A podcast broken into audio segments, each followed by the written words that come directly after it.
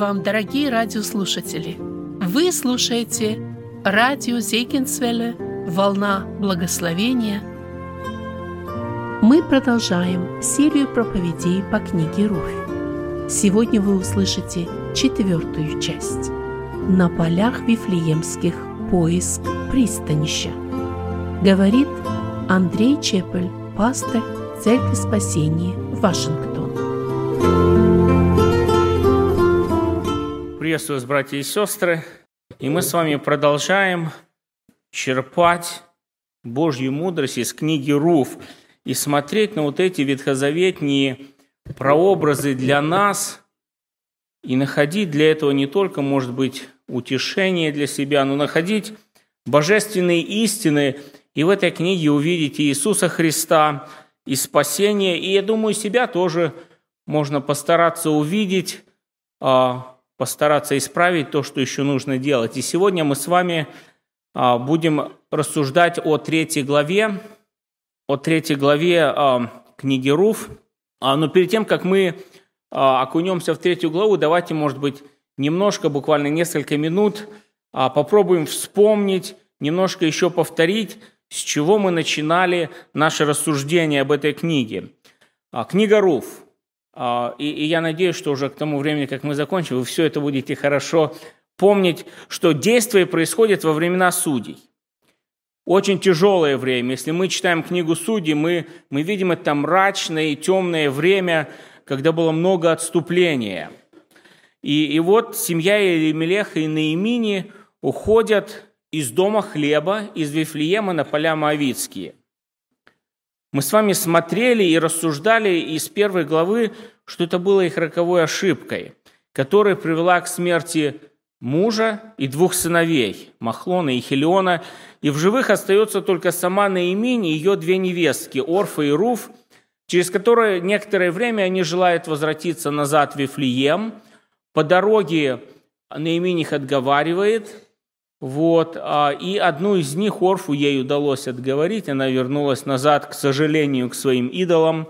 Вот. А Руф, она продолжала идти с Наиминью, вернулись в Вифлеем, чем вызвали удивление, какое-то оживление в этом городе, вот, поскольку Наиминь, она была известным человеком, и семья, она была известна в этом городе Вифлееме. И вернувшись назад, фактически ни с чем – Руфи ничего не остается делать, как вот а, опуститься на уровень вот а, бедного, нищего человека, и она идет на поля Вифлеемские подбирать колосья для того, чтобы ей и ее а, матери прокормиться хоть как-то. Вот. И за, на этом поле мы с вами в прошлый раз смотрели, она встречается с Воозом встречается с Вовозом, который обращает на нее внимание, оказывает ей милость, разрешает ей гораздо больше, даже а, своим жнецам приказывает не трогать ее, от снопов откидывать. И за вот это короткое время, порядка четырех месяцев, Руф, она зарекомендовала себя добросовестной, отзывчивой и трудолюбивой женщиной. А даже среди жителей Вифлеема, для которых она была чужеземкой. Мы с вами знаем, что она была мавитянка – вот, и заканчивается жатва, мы читаем, что подходила к концу, и перед Руфью и Наименю стоял вопрос, а что дальше? Лето заканчивается, как пережить зиму, зиму. И на этом вопросе мы с вами остановились в прошлый раз. И, и сегодня, а, сегодня мы с вами будем говорить а, о поиске пристанища. На полях Вифлеема поиск пристанища. И Руф и Ваос, вот к концу вот этой жатвы, как я уже упомянул, они были знакомы друг с другом порядка четырех месяцев. То есть имели возможность, может быть, общаться, как-то разговаривать, а, видеть друг друга в работе, узнавать друг от друга, видеть друг друга а, в их отношении к окружающим. Вот. И, и я думаю, Руф все равно как бы а, своими впечатлениями делилась с Наиминью. И, и вот у Наимини значит, а, созрел определенного рода план.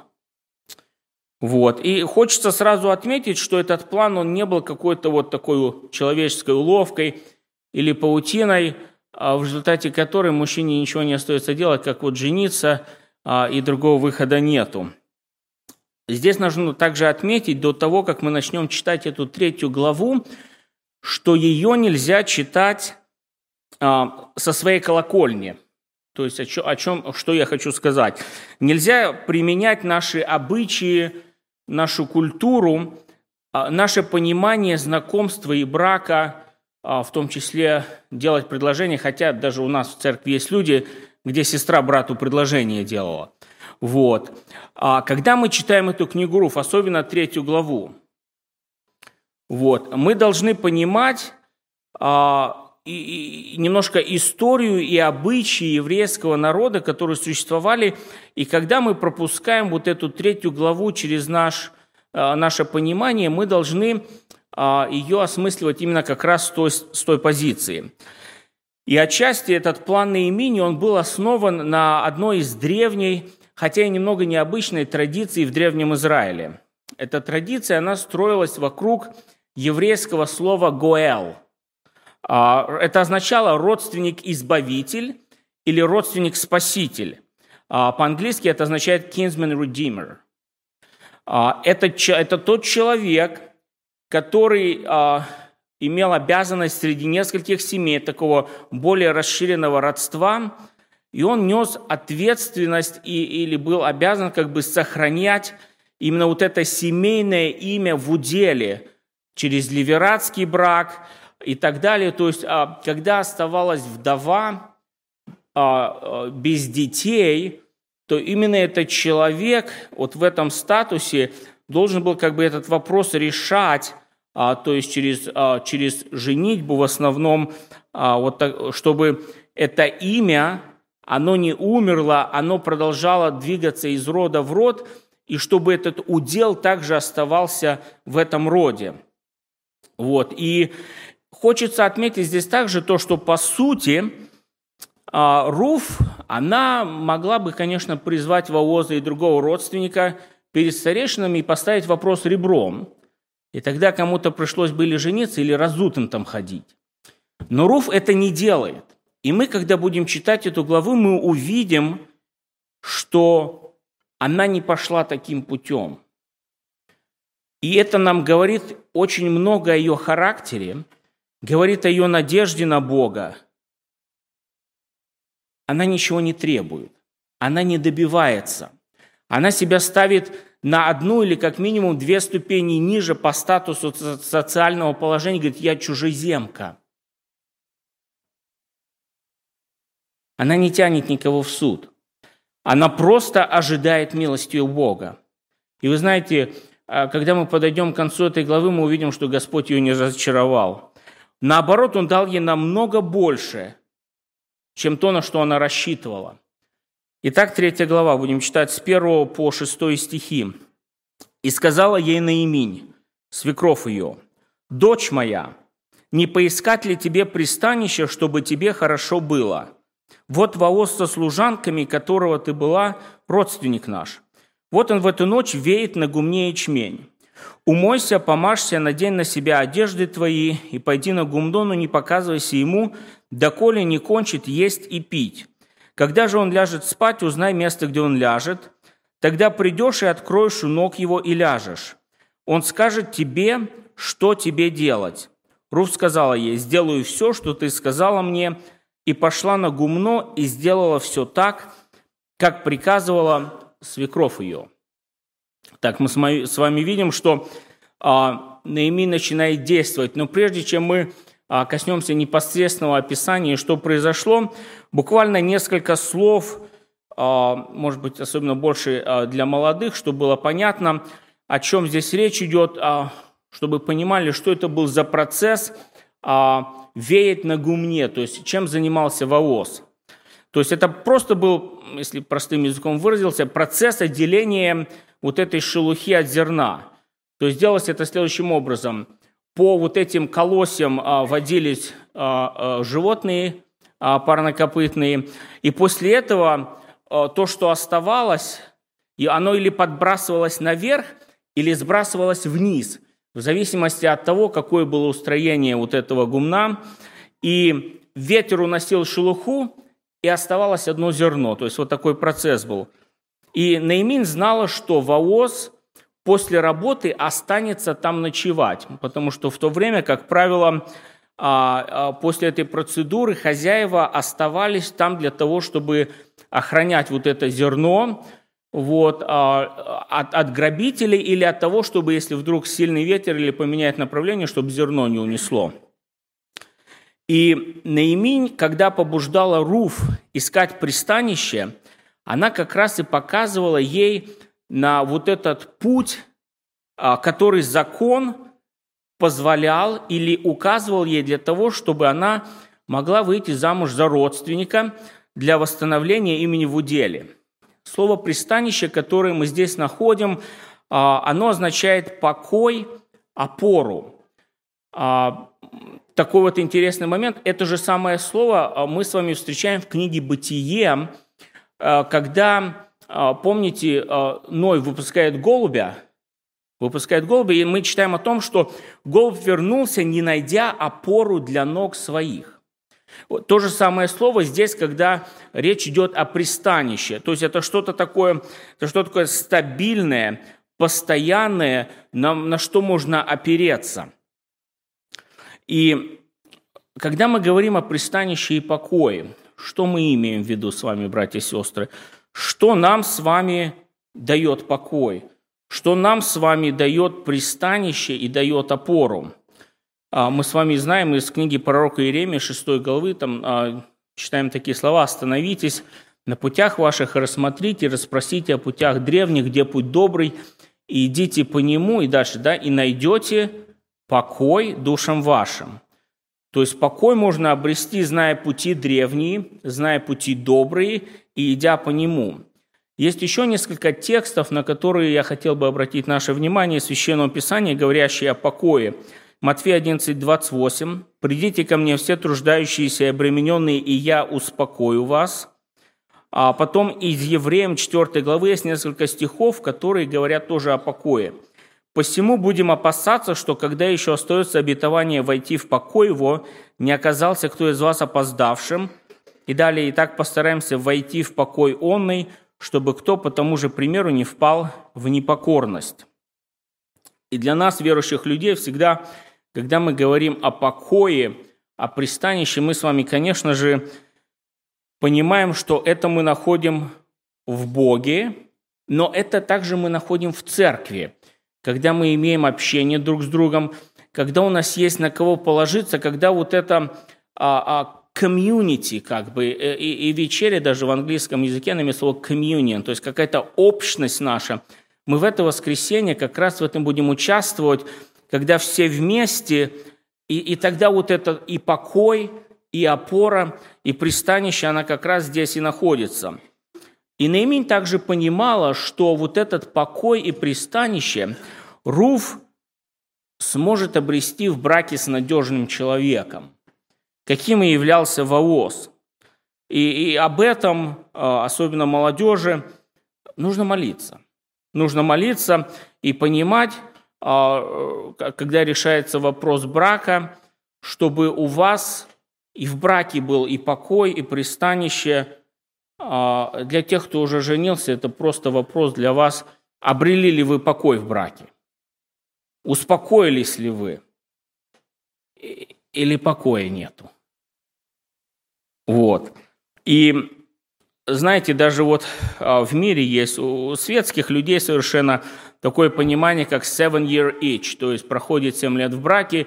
Это как раз такой вот период, седьмой год, когда а, именно по статистике процент разводов он резко увеличивается. Э, это когда люди, проживя некоторое время, они или становятся одним, как один говорил, от «я» переходят к «мы» или расходятся. Проблема, что когда они расходятся, не желая работать вместе на улучшение, они этот срок начинают сначала. И через 7 лет приходят к тому же самому. И вопрос также и к нам. А мы являемся вот этими людьми, которые несут покой, которые являются опорой, которые дают какое-то пристанище – Потому что мы понимаем, что покоя с неспокойным человеком не будет. И Писание говорит, что двоим легче, нежели одному. Наимень это понимала. И потому она подсказывает Руфе вот такой путь.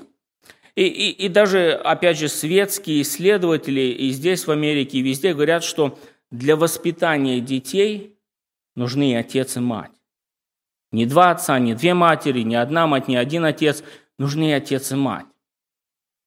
Не всегда так получается, бывает. И, и, и те матери или отец, которые в одиночку выра- э, могут вырасти детей, это, это, конечно, подвиг. Вот, но, но двоим лучше, нежели одному. И Наимини говорит, чтобы она привела себя в порядок. Мы читаем, да, там, мойся и так далее. А, просто лишь потому она целый день работала. Она работала целый день, нужно было привести себя в порядок – и когда мы на собрание приходим, то же самое, нужно себе порядок приводить, вот, а, и, и умыться, может, даже иногда тоже нужно. Вот. И одежда тоже должна соответствовать моменту. В данный момент а, что происходило? Она в этот момент, когда туда пошла, снимает одежду своего вдовства и одевает обычную одежду, которую носили люди, то есть тем самым даже по внешнему виду своему она давала Ваозу понять, что она готова к следующему шагу. Слово, которое используется здесь для описания одежды, у нас как бы в скобках там написано праздничное, да, этого слова нет, его добавили, а оно все равно как бы больше означает такую, ну, обычную одежду повседневную, которую носили люди. А, вот. И как раз здесь, я думаю, больше имеется в виду то, и упор ставится на то, что она с одного статуса вдовы, как бы даже одеждой показывает, что теперь она готова к следующему шагу. И а, дальше говорится о том, чтобы, а, чтобы найти подходящее время – то есть не просто как бы вот, как я уже говорил, она могла его там перед судьей призвать, но, но Руф как бы в своем смирении, она даже вот время находит такое, когда как бы дает право Воозу как бы отвергнуть ее, отказаться и не делать это при свидетелях. Наимень говорит, лечь возле ног. А некоторым людям может показаться, что или возникнут мысли как бы о чем-то таком вот предосудительном, навязчивом, может даже легкомысленном и нецеломудренном. И, и может в этих мыслях как раз есть и отражение а, нашего времени, нашего современного общества, в котором мы живем. Что это означало на то время? Что означало на то время открыть у ног его? А, мне не удалось найти таких явных или конкретных указаний исторических на значение этой фразы, но из контекста и читая как бы некоторых исследователей, мы, мы видим, что это означало просьбу о браке. Более того, мы здесь не находим а, в этом тексте а, ни намека а, на, на что-то предосудительное ни со стороны Наимини, ни со стороны Вооза. Он, он как бы не осудил ее этот шаг, хотя он, может быть, был немножко необычный, но в то же время с точки зрения тех традиций закона позволительный. Более того, а, древние люди, они использовали одежду в разных целях, и иногда то или иное действие, оно символически обозначало что-то конкретное. Например, у арабов а, накрытие женщины краем своей одежды означало, что он берет ее себе в жены. Вот. И, и, то есть Руф как бы вот, вот этим своим поступком, она, она без слов – но как бы делает, задает вопрос и делает предложение. Вот. И мы читаем дальше с 7 стиха по 9. «Воос наелся и напился, и развеселил сердце свое, и пошел и лег спать подле Скирда. И она пришла тихонько, открыла у ног его и легла. В полночь он содрогнулся, приподнялся, и вот у ног его лежит женщина. И сказал его, кто ты? Она сказала, «Я Руф, раба твоя, простри крыло на рабу твою, ибо ты родственник». То есть Руф дожидается и выполняет полностью ту инструкцию, которую ей дала Наиминь, а, ждет, пока он заснул, и делает все, как она ее научила. Значит, как это, скорее всего, происходило? То есть мы, мы читаем, что Воз лежал на земле, накрыт был верхней одеждой для того, чтобы а, не было холодно ночью. И край вот этой одежды буквально означал крылья, если мы смотрим на это слово. И, и я думаю, когда вы слышите это слово, вы сразу же вспоминаете вторую главу и 12 стих этой же книги, который мы с вами читали. Помните, фраза Ваоза, когда он говорит, как бы благословляя Руф, «Да даст тебе Господь успокоиться под его крылами». «Да даст тебе Господь успокоиться под его крылами». И вот эти края одежды буквально означают крылья, то есть вот, вот, вот, у Вао, вот он ответ. У Ваоза вот буквально через короткое время появится возможность послужить ответом на ту молитву и на то благословение, которое он призывал всего лишь, может быть, несколько недель назад на эту женщину. Успокоиться под крылами. И края одежды мужа, как бы закрывавшие жену, они как раз и символизировали это пристанище, это покой, который женщины получали, выходя замуж. А вы знаете, что в книге пророка Исаии мы даже находим а, такой интересный текст, который показывает нам как бы аномалию или исключение из вот этого правила, то есть когда женщина находила покой именно как бы под крыльями одежды мужа, если так вот можно аллегорически выразиться. Исайя 4 глава, 1 стих нам говорит следующее. «И ухватятся семь женщин за одного мужчину в тот день и скажут, «Свой хлеб будем есть, и свою одежду будем носить, только пусть будем называться Твоим именем, сними с нас позор». То есть мы видим здесь как бы а, другая часть открывается, но которая также нам показывает и добавляет больше деталей, что означало именно найти пристанище, найти покой в браке. И а, Руф, значит, Руф приходит на, на это гумно, ложится ногами к ногам Вооза и притягивает край верхней одежды на свои ноги. Через некоторое время Вооз просыпается от холода, хочет укрыться и обнаруживает, что там Руф, и он понимает, что это означает. И Руф, она просит его исполнить закон в отношении нее, в отношении вдовы, которая осталась без детей. Она как раз и указывает на вот этот а, на этот древний закон, древний обычай, и она просит его, чтобы он, будучи вот этим Гоэл, родственник-спаситель, родственник-избавитель, redeemer, чтобы он как раз и, и поступил с ней так. Опять же, хочется здесь заметить, что она не требует. Хотя имела на это право. И реакция Ваоза здесь мы, мы находим, что она говорит – что этот поступок как бы не был какой-то дикостью или сверх чем-то непонятным, хоть, может быть, и немного необычным в смысле времени. И мы нигде не находим, что Ваос ее осудил или как-то укорил за этот поступок. Знаете, мы с вами еще находим интересное описание в книге пророка Иезекииля, которое также нам помогает а, понять и эту историю, и, и вообще понимание смысла а, обрести покой, обрести пристанище под крылами его. А, это Иезекииля 16 глава с 1 по 5 стих и 8.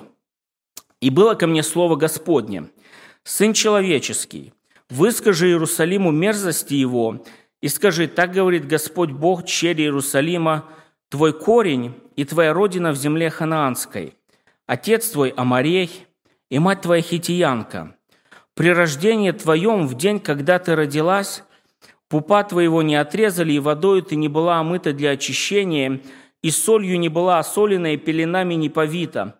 Ничей глаз не сжалился над тобой, чтобы из милости к тебе сделать тебе что-нибудь из этого.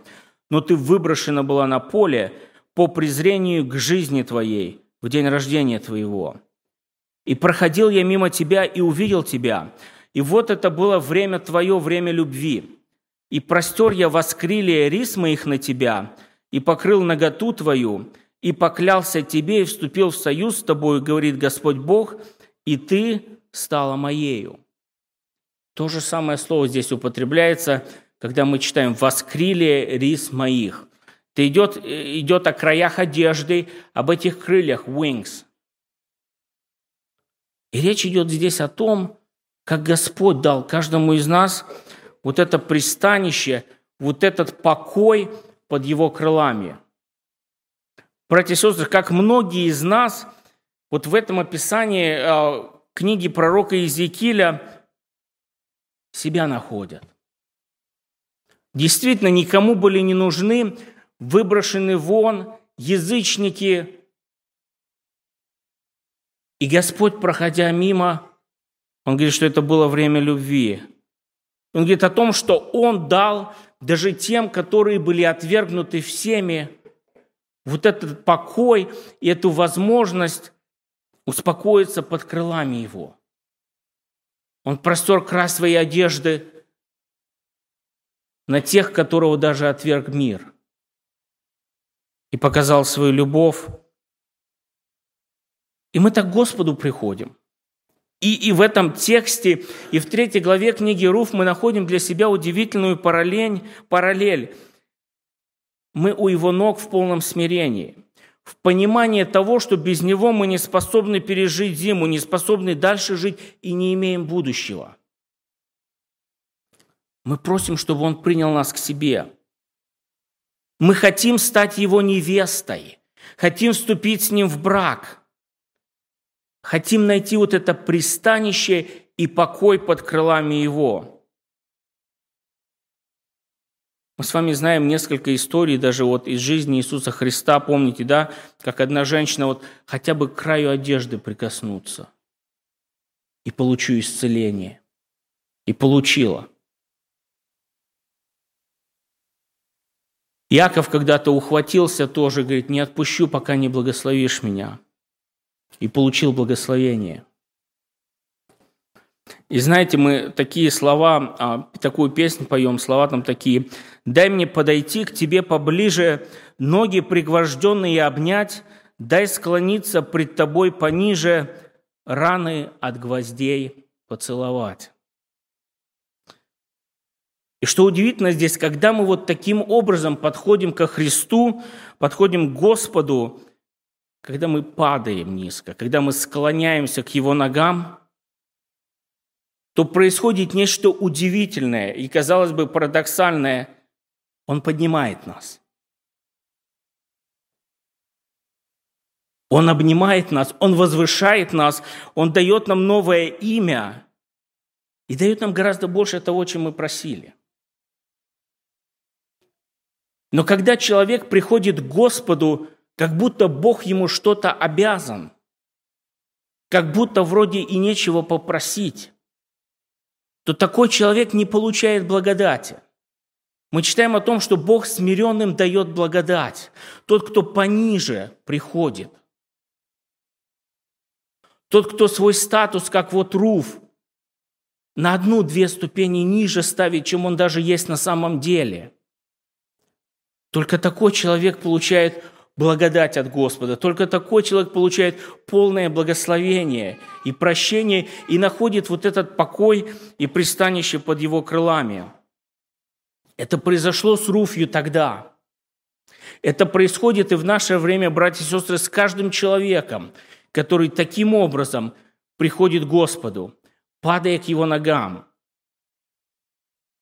Может быть, даже боясь попросить о чем-то.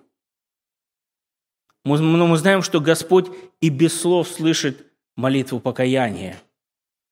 Когда человек говорит сердцем. Мы читаем дальше с 10 стиха. Ваос сказал, «Благословена ты от Господа, дочь моя. Это последнее твое доброе дело сделала ты еще лучше прежнего, что ты не пошла искать молодых людей, ни бедных, ни богатых. Итак, дочь моя, не бойся, я сделаю тебе все, что ты сказала, ибо у всех ворот народа моего знают, что ты женщина добродетельная. Хотя и правда, что я родственник, но есть еще родственник ближе меня. Переночуй эту ночь, завтра же, если он примет тебя, то хорошо, пусть примет. А если не захочет принять тебя, то я приму. Жив Господь, спи до утра. И спала она до утра у ног его до утра и встала прежде, нежели могли они распознать друг друга. И сказал Воос, пусть не знает, что женщина приходила на гумно. И сказал ей, подай верхнюю одежду, которая на тебе, подержи ее. Она держала ее, он отмерил ей шесть мер ячменя и положил на нее и пошел в город. И мы снова в этом отрывке снова видим прообраз Иисуса Христа в Воозе. Он, он не отверг Руф, и, может быть, такой даже, ну, как бы отчасти его отчаянный поступок в надежде получить вот это пристанище, вот этот покой, вот эту опору. Если вы помните, мы с вами говорили, что слово «воос» означает опора, какой-то фундамент. Это же самое имя имел один из столбов в храме.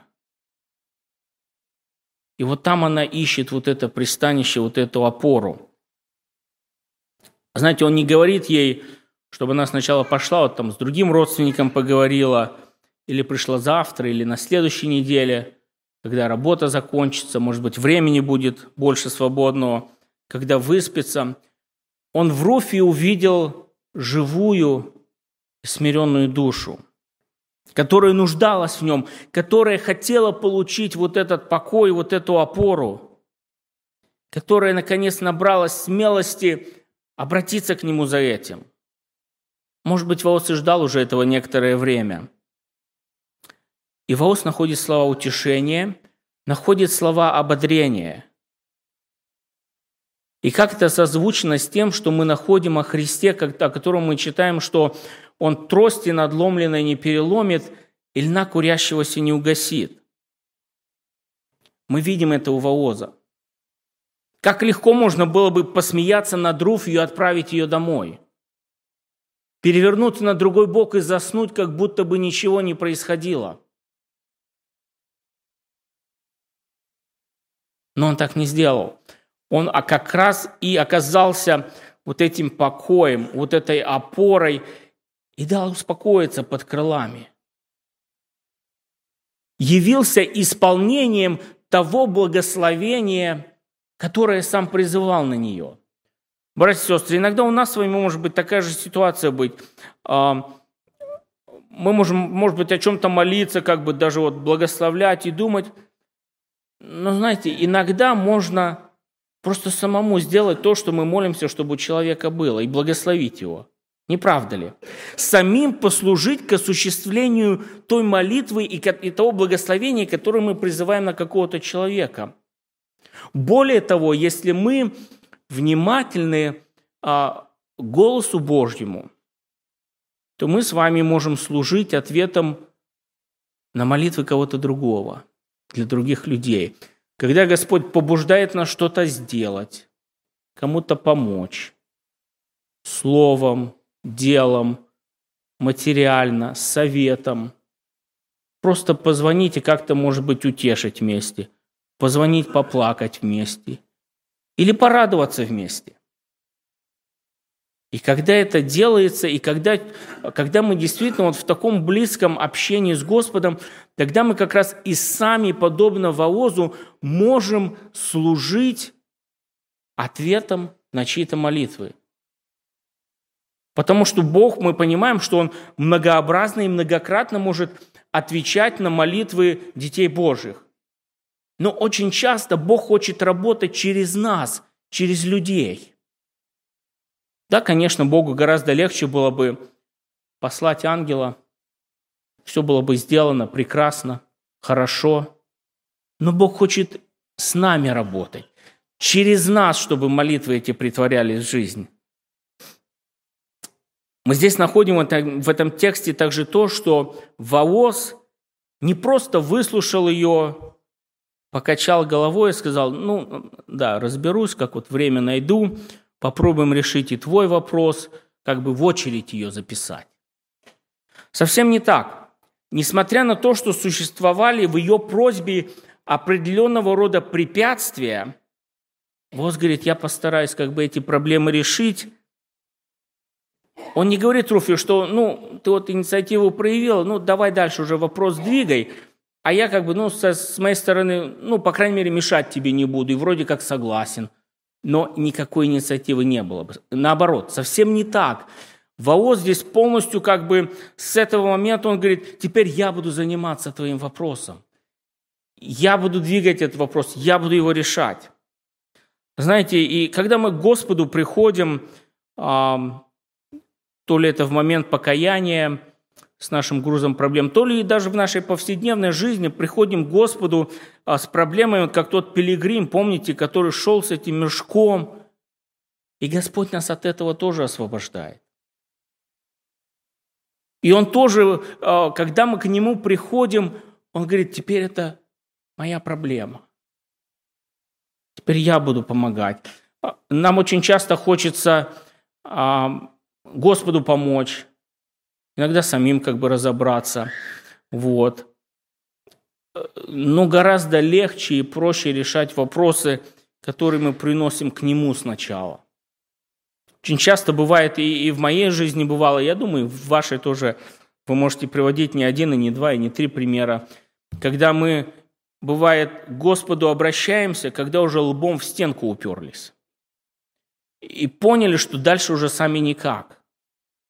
А именно здесь как раз часть нашего христианства и нашего возрастания в Господе, что вот в любой момент, то ли это проблема, то ли вопрос, у нас как бы уже рефлекс должен быть выработан сначала Господу. И тогда некоторые, многие вещи, да все вещи, они будут решаться по-другому и проще. А, успокоив Руф, Ваос говорит ей, чтобы она спала спокойно. Он не говорит ей, ну теперь возвращайся назад в Вифлеем. Дорога с поля в Вифлеем в те времена была далеко не безопасной. Он оставляет здесь, говорит, спи спокойно. И вот в этот момент мы видим, как вдруг все а, на этом гумне поменялось. Я думаю, что до этого момента, как Ваос проснулся, Руф не сомкнула глаз – она лежала как бы в ожидании, что произойдет, когда он проснется, как разговор получится, какой ответ я получу на свою просьбу. С того момента, как Вос ей ответил, все поменялось. Я думаю, теперь Руф заснула спокойно, а Ваос уже не спал. Он теперь уже думает и строит планы, и, и в его голова занята том, как разрешить эту проблему – которая была поставлена перед ним. Я думаю, уже остаток этой ночи Воос провел в размышлениях и в планах на следующий день, как нужно правильно поступить, чтобы решить этот вопрос. И знаете, на утро Воос также поступает мудро для того, чтобы избежать, вот, а, дать повод людям посудачить, посплетничать. И здесь он осторожно подходит к тому, чтобы не повредить репутацию Руфи, которую она снискала себе у жителей Вифлеема за это короткое время. Знаете, хотя как бы существует у нас такое выражение а, «на чужой роток не накинешь платок», но тем не менее а, мы со своей стороны, а, как верующие люди, особенно если какое-то служение в церкви несет человек, все равно как-то проявлять, может быть, такую большую или особую осторожность, а, чтобы ну, избежать, может быть, некоторых ситуаций, а, избегать таких вот вещей, когда дается повод людям ну, лишний раз посплетничать, посудачить. Вот. А, поэтому и в этом отношении ВОЗ поступает мудро и правильно. И, и здесь тоже для нас урок, для, как верующих людей – как бы некоторые вещи не обязательно могут быть грехом, но они могут подать повод вот ко всякого рода разговорам, что будет неблагоприятно и не полезно. Он дает ей 6 мер ячменя, а, около 30 килограммов или 88 паундов. Вот. А в данном случае, что это за меры имеется в виду? Я, братья и сестры, не буду сейчас как бы останавливаться, есть много мнений, много пониманий, что эти шесть мер означают, как толковать и так далее. Я просто здесь как бы а, просто на такой вот математический расчет обращу внимание. Вот. А, мера богословы сходятся, что это был вот это сад, помните, который употребляется в книге «Бытие», когда Авраам бежит и говорит, царь, замеси три саты а, муки и так далее. Вот. И, то есть, что означало где-то одну третью часть ефы. То есть, то есть он как бы ей дает вот эти две ефы. Вот. И если вы помните, мы во второй главе читали о том, что когда она набрала и, и вымолотила, то у нее вышло около ефы ячменя. То есть здесь мы снова видим как бы характер Вооза. Он дает ей гораздо больше, чем она сама делала. И в этом он тоже этим знаком говорит, во-первых, о серьезности своих намерений. Он идет дальше, он идет больше. Он в два раза больше, чем она сама собрала и вымолотила, дает ей. И э, думаю, он тоже понимал, а, и этим жестом давал понять не только Руфи, а Наимине. Давал понять, что а, насколько он серьезно настроен в данном вопросе и как он его намерен решать. Ну и также утром, если Руф шла по улицам города с этим зерном, то также особо у людей не вызывало никаких вопросов. Человек пошел с утра на поле, подбирал, поработал и вернулся назад. Также избегалась вот эта возможность посудачить или слухи, откуда она там с ночи идет. После этого мы читаем, что ВОЗ начинает действовать. Мы читаем о том, что он возвращается в город. И 16 стих, а, последние три стиха а, этой главы мы с вами читаем. «Руф пришла к свекрови своей, та сказала ей, что дочь моя?»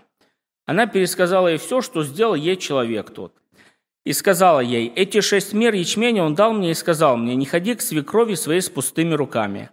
Та сказала, «Подожди, дочь моя, доколе не узнаешь, чем кончится дело, ибо человек тот не останется в покое, не кончив всего дела». Я не буду даже сейчас на этой мудрости останавливаться, к свекрови не ходи с пустыми руками. Вот. А, но мы здесь находим, что Руф пришла домой, да? Приходит домой – и на тот момент она сделала все, что могла со своей стороны. Она послушала совета Наимини, она в смирении ждала, она попросила, она приходит домой. Наимин, я тоже думаю, что не спала ту ночь, вот, с нетерпением ожидала ее, потому что ее будущее тоже зависело от этой встречи. Ее будущее, будущее Наимини, будущее вот этого рода тоже зависело от того, что сказал Ваос. И она спрашивает, что дочь моя? Ну, если по-нашему, наверное, просто сказать, ну, ты теперь э, миссис Ваос или нет? То есть, что там произошло? Да, сказал, согласился, не согласился. Вот. И узнав, что произошло, Наимень говорит, что Ваос – человек дела. Она говорит о том, что он не откладывает их в долгий ящик. Она говорит, что сегодня все разрешится. Человек тот не останется в покое, пока не закончит дело. Удивительная характеристика, братья и сестры. Удивительная характеристика.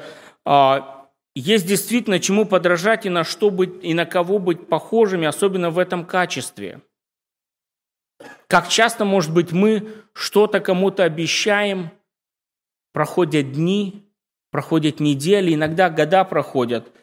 Может быть, это как бы часть нашей культуры, я не знаю. У нас даже пословица да, была. Обещанного сколько ждут? Три года. Ну, может, оно как-то в нас все-таки вошло и живет в нас, вот, и мы привыкли к этому, не знаю. Вот. Но Ваус не был таким.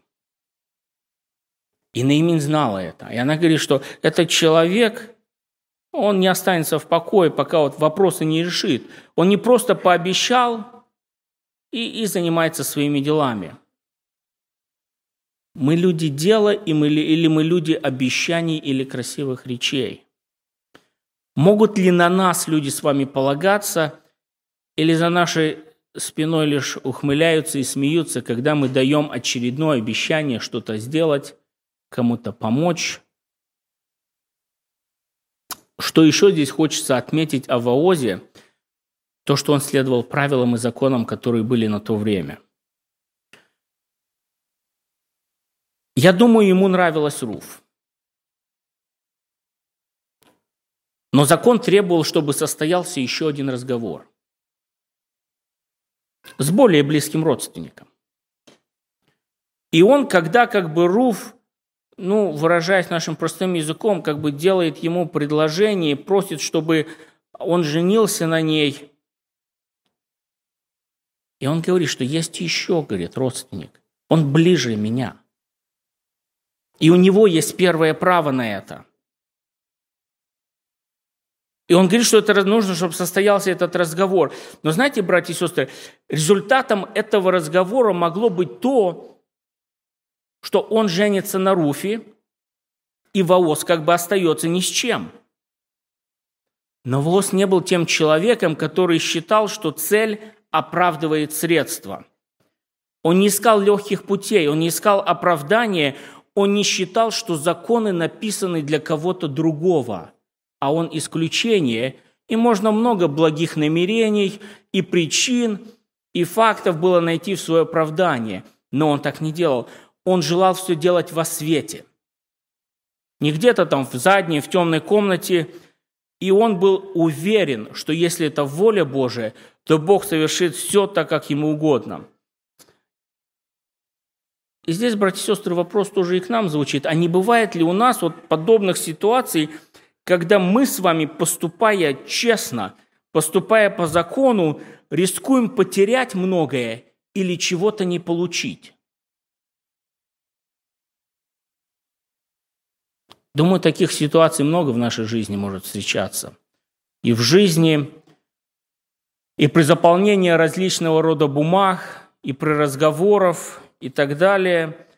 Когда мы делаем выбор поступить честно и по закону, мы вдруг рискуем потерять что-то или не получить какие-то benefits, какие-то пособия, какую-то премию. Или если мы поступим по закону, тогда нам чего-то не будет. Мы поступаем здесь как должно – или мы пытаемся найти себе оправдание? Допустим, а меня всегда постоянно обманывало, а это государство нас постоянно всю жизнь обманывало или еще что-то. Все так делают. Воос в данном вопросе тоже полностью доверился Господу. Он верил в Его волю. Он полностью поступает по закону. Он идет во свет – и мы с вами будем а, также увидим, как, как произошло, как, как все это образовалось, когда он исполнил все так, как было прописано и как должно было, как должно было исполниться. И сегодня мы с вами, рассуждая и читая третью главу книги Руфи, их встречу, встречу Руфи, встречу Вооза. И в этом мы тоже увидели, я надеюсь, может быть, даже вспомнили и свое покаяние, увидели прообраз нашего прихода ко Христу. А как мы к Нему приходили? Братья и сестры, я думаю, а, все сидящие здесь, которые дети Божьи, они, они вспоминают вопрос, и они, скорее всего, понимают то, что переживала тогда Руф. Когда мы выходили сюда, вперед, также склонялись, молились. И с трепетом и с нетерпением ожидали у Бога милости, ожидали благодати, и, выходя сюда, мы желали обрести покой и пристанище, мы желали успокоиться под Его крылами. Я думаю, каждый из вас может свидетельствовать сейчас, что мы нашли этот покой, что, склонившись к ногам Господа, мы его обрели и что мы получили гораздо больше, чем то, на что рассчитывали или надеялись. И сейчас, когда мы будем молиться, я хотел, чтобы Господь благословил нас, может быть, не только нашими воспоминаниями, воспоминаниями вот этой встречи с Господом, а еще раз осознанием вот этого смирения, с которым Руф пришла просить милости у Вооза. Хотелось бы, чтобы мы с вами были как раз вот такими людьми, вот этими воозами, которые вот этот покой, вот эту благодать, вот это пристанище несли другим. Чтобы люди, общаясь с нами, они были спокойны.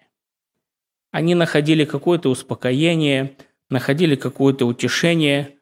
Поможет нам в этом Господь. Аминь.